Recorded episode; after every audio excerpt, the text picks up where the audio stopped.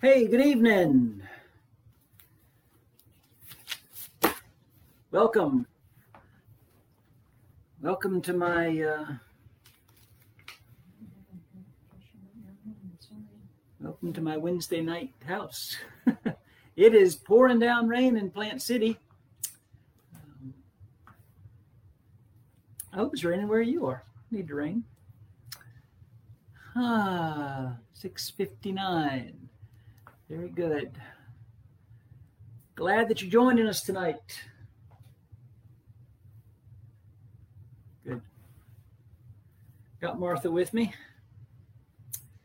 Um, I know that there are several of us who uh, won't be joining us live tonight. Um, going on right now, uh, you've probably seen it advertised and kind of promoted a little bit. Um, a, um, I guess it's a webinar kind of thing, a one in Christ that's being presented by the North Boulevard Church of Christ. It's a um, um, what's it called? Uh, Uniting for Racial Injustice and Reconciliation. Uh, Tony Roach is involved with that, and David Young. Um, I have been told that that webinar is going to be available for viewing after the fact on the North Boulevard Church of Christ in Chattanooga's website. And I would suggest and encourage you to check that out later on this evening or tomorrow or sometime. Uh, North Boulevard Church of Christ. Um, I'm sure it's going to be excellent. Uh, I know a couple of the people involved just by reputation, but I'm sure it will be done with excellence. And um, you can watch it later. And I know there's some of our crowd that is watching it now, and I'm suspecting that they will watch this later. So, isn't technology a wonderful thing? Yeah. But glad you're with us tonight. It is seven o'clock. I'm going to seven oh one. Oh my goodness. Uh, I'm going to start with a um, with an icebreaker, and I'm, I'm going to remind you again. Um, let me know that you're kind of with us and we're together uh, see Jackie and Mary and Zoe and uh, Earl and Daryl and Jarrell, who is really Faye. Um, but I appreciate the encouragement. Um, I told Martha, I don't know if it's just the rainy night or what, but um, it just it seems like it's been a long day. So, but I'm glad we're together. Here's my here's my uh, uh, icebreaker. You know, we all use phrases that we know exactly what those phrases mean, but we're not exactly sure where they came from. And if we were to think about it, if we were to take them literally, they don't really make very much sense. And we're going to talk about a couple of those phrases tonight, but I want to share with you a couple of phrases that we use all the time. That if we took it literally, it's like I'm not where I'm not sure where that phrase even came from. For instance, I'm feeling a little under the weather. Now we say that all the time and we know what it means. It means we're not feeling very well. It doesn't mean we're really, really sick.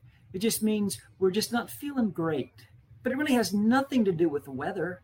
It's, it has something to do with us, right? Okay. But when we're feeling better, we become right as rain.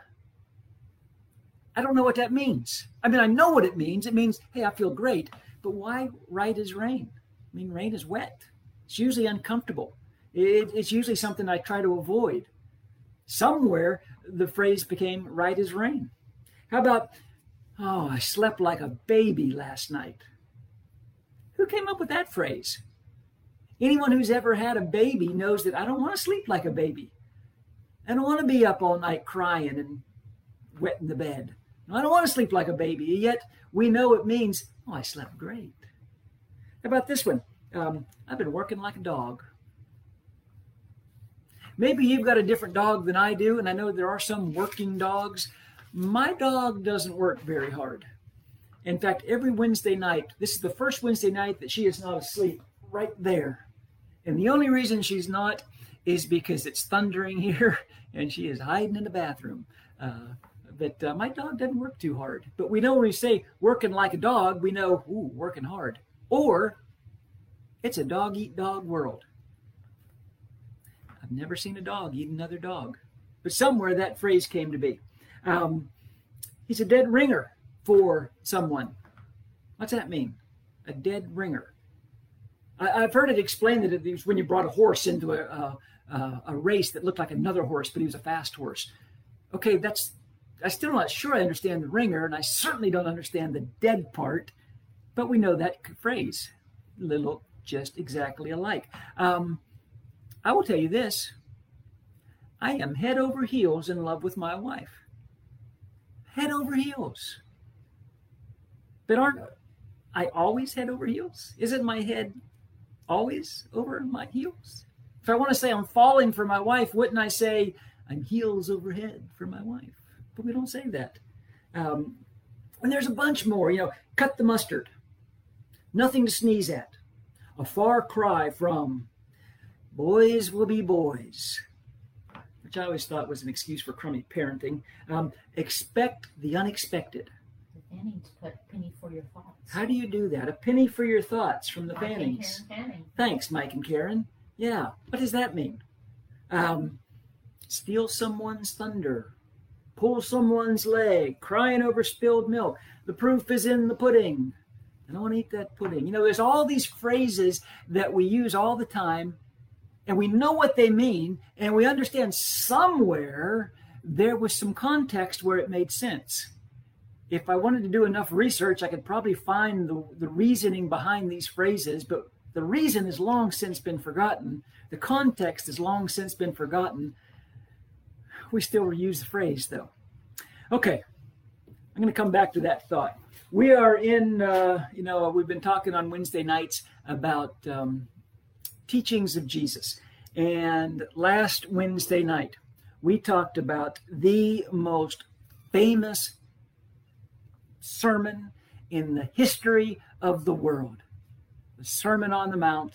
And we focused on the most famous introduction to the most famous sermon in the history of the world.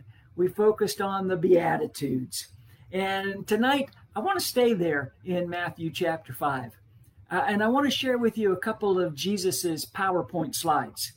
Uh, if he were presenting a PowerPoint, a couple points that he makes at the very beginning of uh, the Sermon on the Mount, immediately following the Beatitudes. And he's going to use a couple phrases that we use all the time.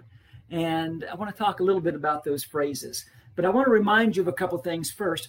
Remember, Jesus, we talked about this last week. Jesus is sharing a kingdom focus here. He's, he's trying to share a vision of what life in the kingdom is going to look like. And he begins by telling people that um, blessed are the poor in spirit and blessed are they that mourn. And, and blessed are they that hunger and thirst. And, you know, blessed are the meek. And we talked last week that he was surrounded by the poor in spirit. And he was surrounded by people who mourned. And his message to them was, You have not missed your chance for the kingdom. The kingdom is for people just like you. You are blessed. And we talked last week about the fact that this message that Jesus is sharing it is such a life changing, such a history altering message. Um, it's a message that Jesus is going to use really to launch a movement. Now, we've kind of somehow got it boiled down to a bunch of sound bites. And for some reason, we chop it up and, and we look at just, you know, a section here and a section there. And we talk about this one week and then we talk about this another week. Taken as, the, as a whole, the Sermon on the Mount is three solid chapters but taken as a whole, it is um, it is really powerful. Um, it's a radical message that Jesus shares. It's it's countercultural, to be sure. Uh, it's also just a little bit dangerous. Sometimes you need to read. Uh, you need to get in the habit of reading things in context, but just read it start to finish. It, will take you 20 minutes. Uh, but just read the Sermon on the Mount sometime. Uh, but before we get back there, I want to remind you of something that um, God told Abraham a long time ago.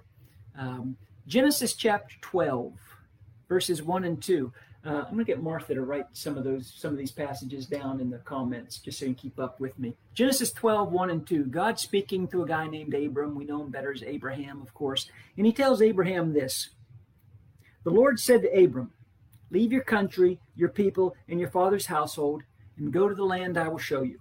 I will make you into a great nation, and I will bless you. I will make your name great, and you will be a blessing. I will bless those who bless you, and whoever curses you, I will curse, and all peoples on earth will be blessed through you. Way back in Genesis, God tells Abraham, I am going to bless you. But I'm going to bless you for the purpose of you being a blessing. This isn't just for you, Abraham. In fact, he tells them, All peoples on earth will be blessed through you. Um, you know, the, the world's a mess, it's getting messier. But I'm going to bless the world through you. You're going to be like a, a blessing transmitter, Abraham. Now, Let's step out of the book of Genesis for a minute. In fact, let's step away from the Bible for just a minute. Let's get back to Wednesday night in the middle of July. Anybody feeling blessed tonight? I mean, I, I know we're in the middle of this uh, terrible virus. You know, I, I know that there's all kind of things going on in the world. and I know there's all kind of issues and, and problems. But come on. Anybody feeling blessed? Take a look at your life, your health, your home, your family, your finances, your job, your surroundings. Anybody feel like I've got some things that I really don't deserve? Anybody feeling like, you know, God's really been good to me? Of course. Of course, we've been blessed. We've all been blessed. Why have we been blessed? I think Jesus would tell you, I think he does tell us, you've been blessed to be a blessing. It's not just for you. Now, last week we looked at the Beatitudes, and Jesus is telling all these people who are listening to him, uh, all these people who are poor in spirit, all these people who are mourning, all these people who are, are, are thirsty and hungry. He's telling them, You've been blessed. You've been blessed. You're blessed, and the kingdom is for you. And then in the very next breath, Jesus is going to tell them what to do with those blessings. You've been blessed, so here's what you need to do. Here's how you need to respond. And he's going to share a couple phrases that have become very, very familiar to us. Phrases that we use all the time, and we know what they mean. But I'm going to suggest that we probably don't process these phrases the same way that original audience did. I mean, they mean a lot to us. I'm just going to guess they probably meant a little bit more to the people that were listening. And here's what he says Matthew chapter 5, verse 13. We're back in the Sermon on the Mount. Matthew 5, 13. You are the salt of the earth. We know that, don't we? You're the salt of the earth. I, I think if Jesus were sharing uh, an analogy in 2020, I don't think he would probably use that analogy, but it certainly fit then. And the main reason I say that is because salt doesn't mean the same thing to me as it meant to those people in the first century. For me, salt is optional. I mean, it's plentiful, it's cheap. Um, I don't know if this thing just showed up on your screen or mine. I'm going to hope that it doesn't. Some Dell support thing showed up, and I have no idea how to get rid of it. Matt, uh, Matt help! Okay, there it goes. Um, you might you might not have seen that. Uh, but for me, salt's no big deal. I've always got salt in my house.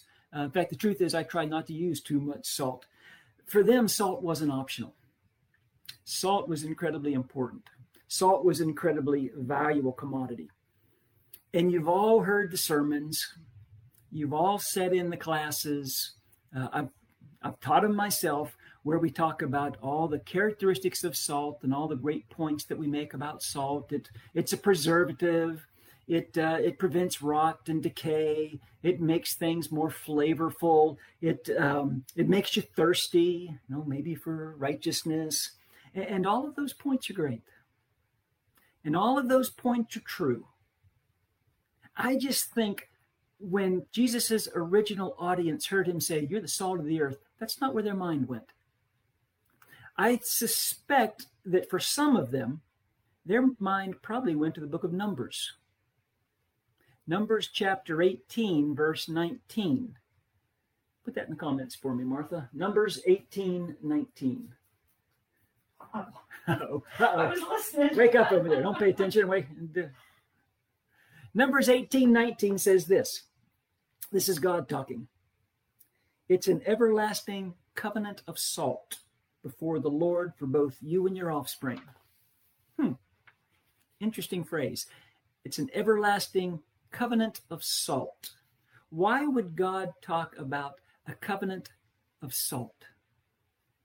Well, because salt was so valuable. Salt had power.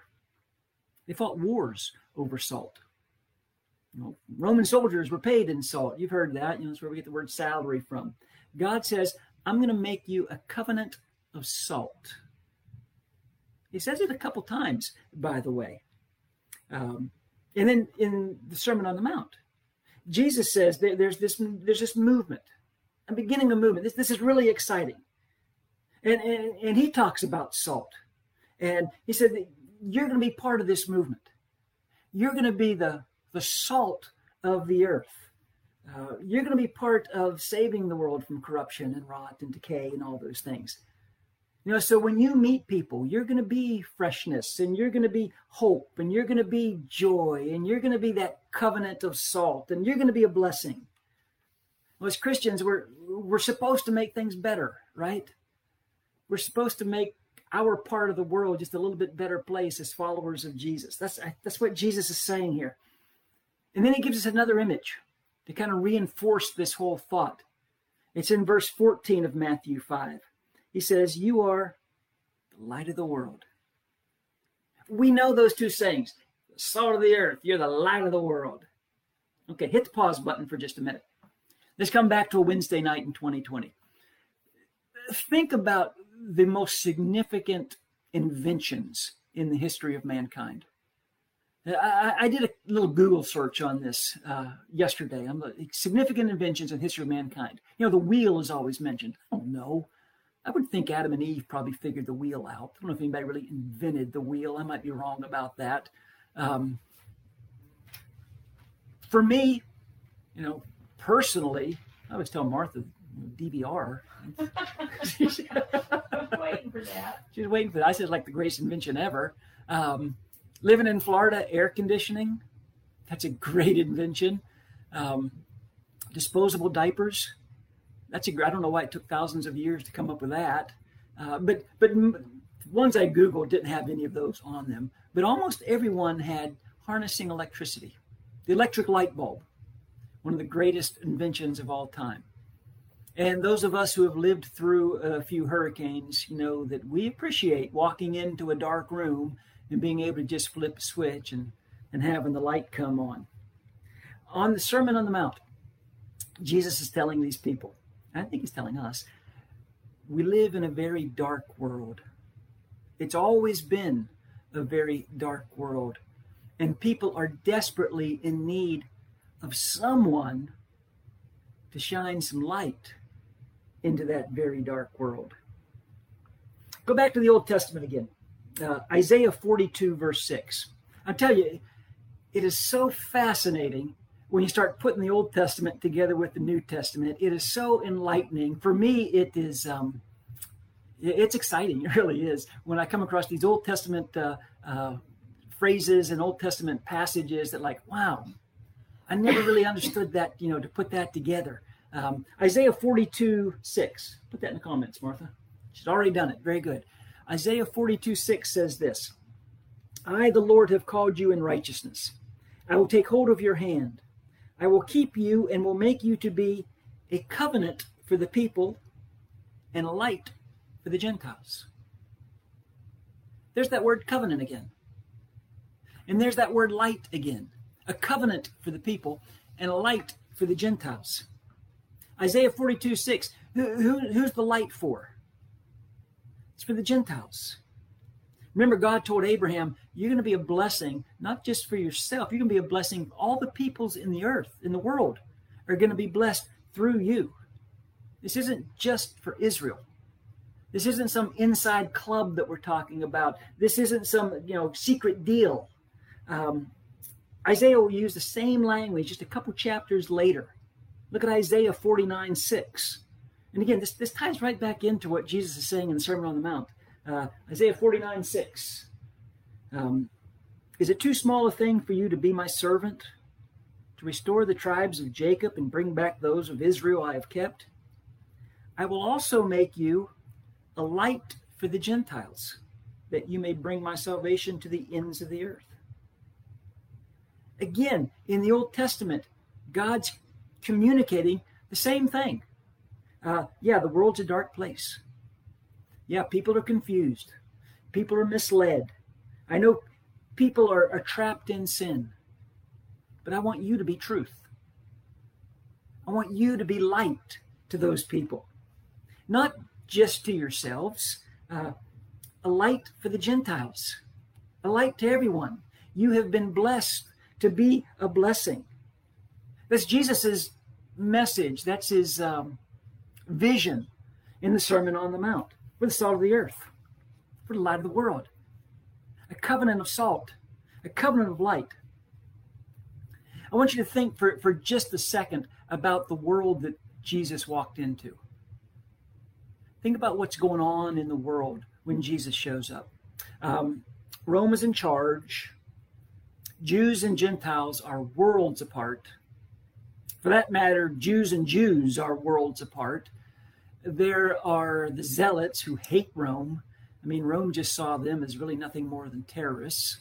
There were the Sadducees who had kind of given up on a lot of the, the kingdom stuff and they cozied up to Rome whenever they could. Then there were the Pharisees who were building all these walls between them and themselves because uh, they thought they were so much better than all the terrible sinners, and they were the only ones who could really keep the law and, and know the laws that should be known and kept. And so Jesus begins his public ministry in this culturally volatile mix of society there was Rome, who thought they owned the world. There were the Zealots, who wanted to rule the world. There were the Sadducees, who wanted to be like the world. There was the Pharisees, who were trying to separate and isolate themselves from the world. And nobody, I mean, nobody in the spectrum of that culture was talking about blessing each other. Nobody was talking about blessing anybody. And then this guy Jesus shows up and he starts talking about blessings. And he starts talking about being a blessing. And he remembers when God told Abraham, I'm going to bless you and you're going to be a blessing, and all peoples in the world of the earth will be blessed through you. And Jesus begins this most famous sermon by saying, Blessed, blessed, blessed, blessed are the poor in spirit, blessed are they that mourn, you're blessed are the meek, know, you, you, you, you, you, you, you're all blessed. You're all blessed. And then immediately says, but here's the deal. You're blessed to be a blessing. You're blessed to help other people. You're blessed to be the salt of the, salt of the earth and light to the world. Uh, no, Jesus didn't stop at the end of what we call the Beatitudes and say, okay, everybody take a break right now. Um, I'm going to change gears here. Someday, when they write the Bible, and someday they're going to put verses in it, and they're going to call those first 12 verses uh, the Beatitudes. But I'm not talking about that anymore. There's going to be another section here. Now we're going to get into another thought. No.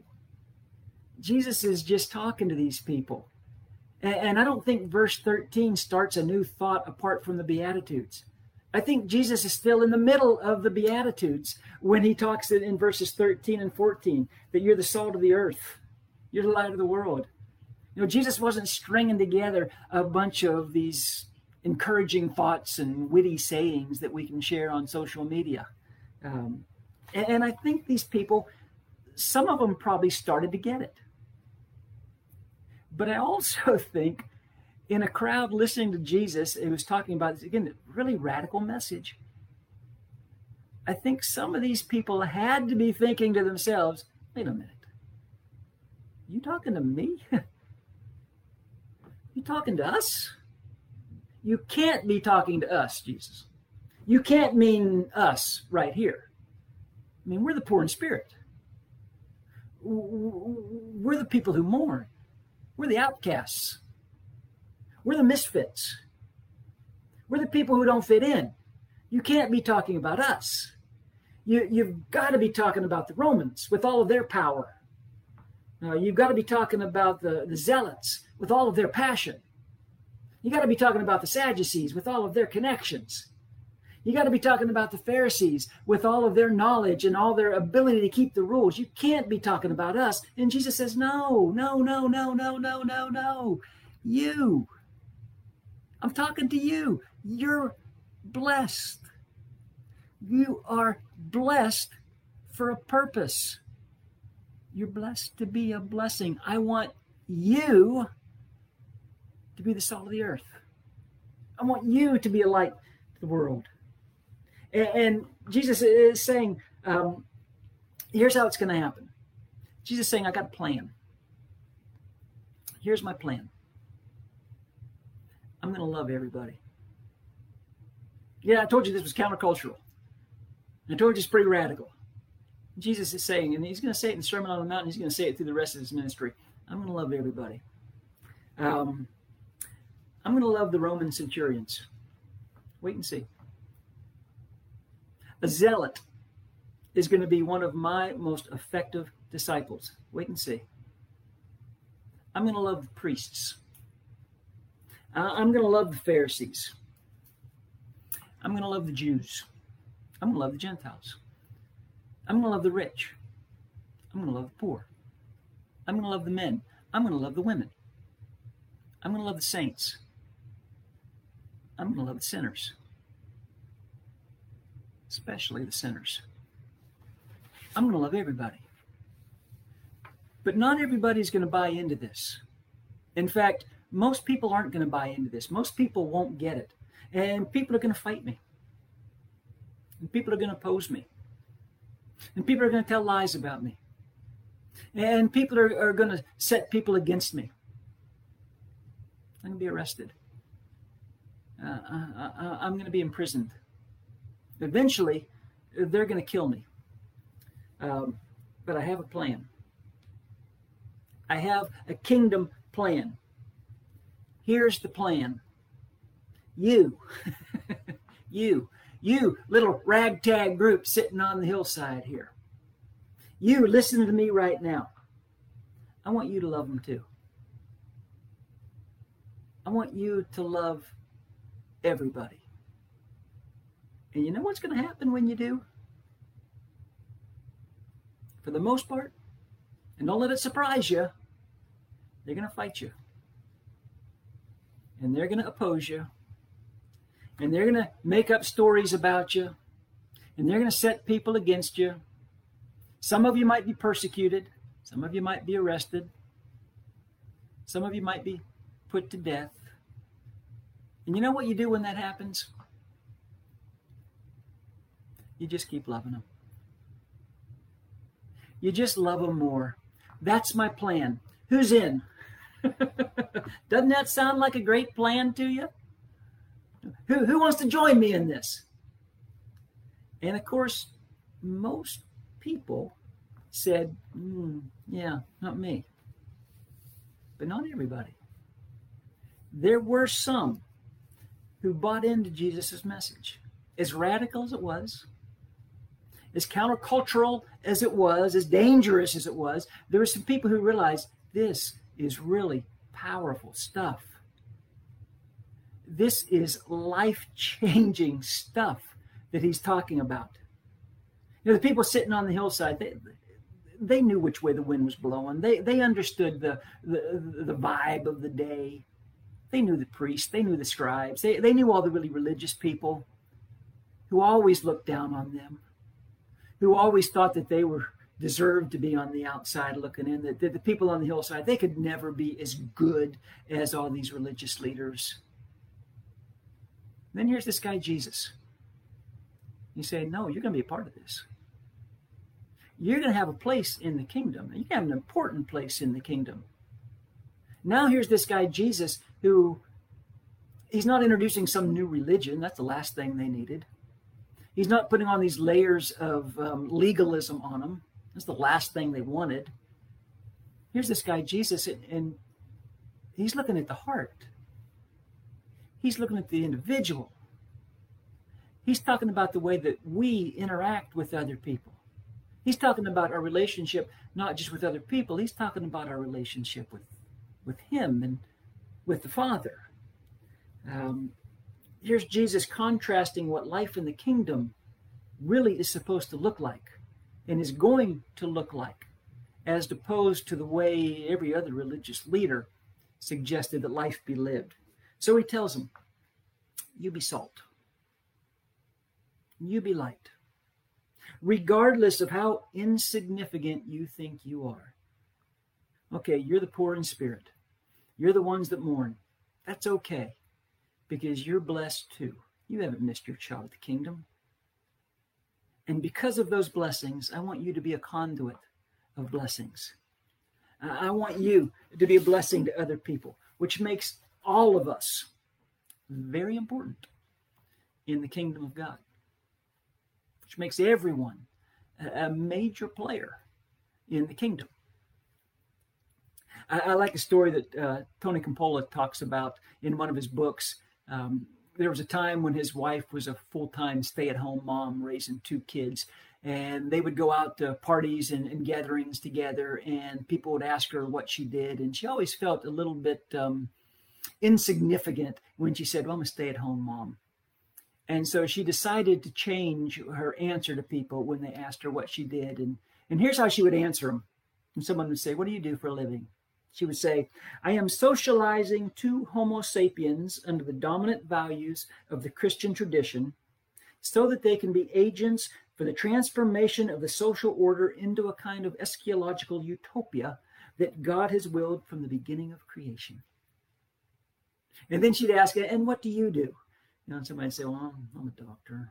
I'm just a lawyer. You know, slink off somewhere. I think that's a lady who was kind of understanding everyone's important in the kingdom. Kind of understood that I can be salt and I can be light.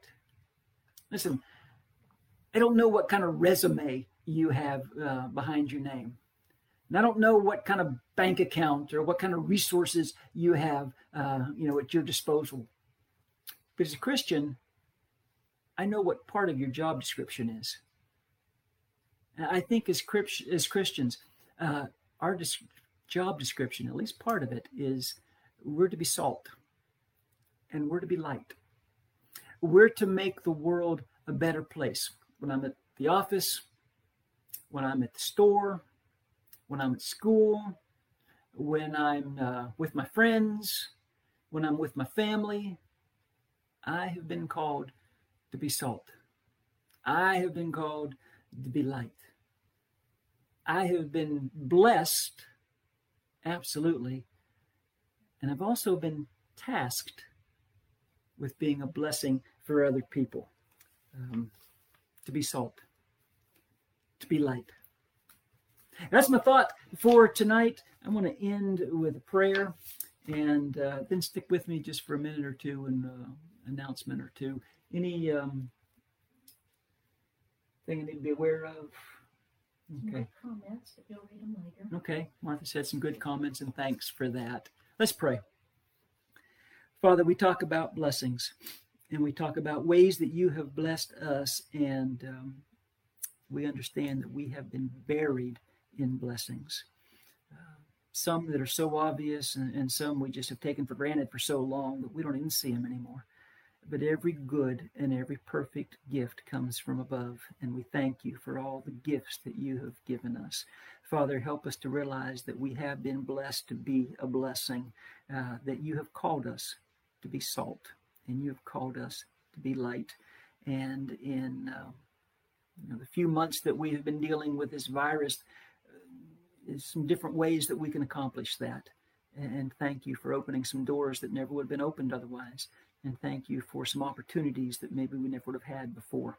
And may we be uh, watching for those doors and those opportunities just to, to brag on Jesus and just to let people know that we're we're blessed not because of anything that we've done, not because of anything that we deserve, but because we serve such a good and gracious God. It's in Jesus' name I pray. Amen.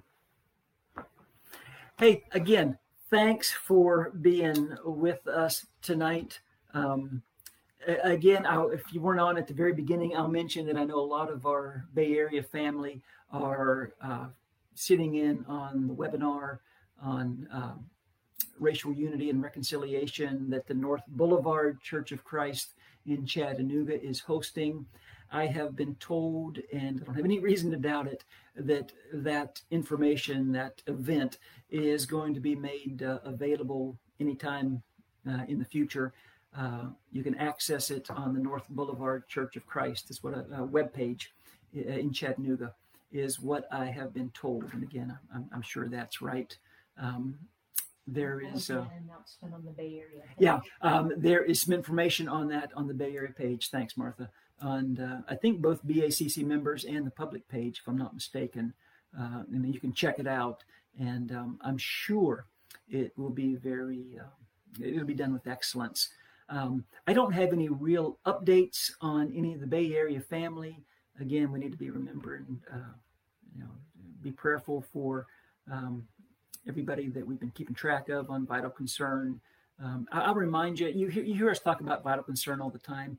If you don't have any idea what I'm talking about, especially if you're uh, uh, part of the Bay Area family, um, get in touch with George Klein. It is the best way to keep up in real time uh, for prayer requests and announcements and, and, all the communication that we do. It's uh, secure, it's private, um, but uh, you know the Bay Area family sees it, and there's a real blessing to know that when I ask for a prayer on vital concern, that there's a lot of people that stop right when they read it and and and you know, go to the Father.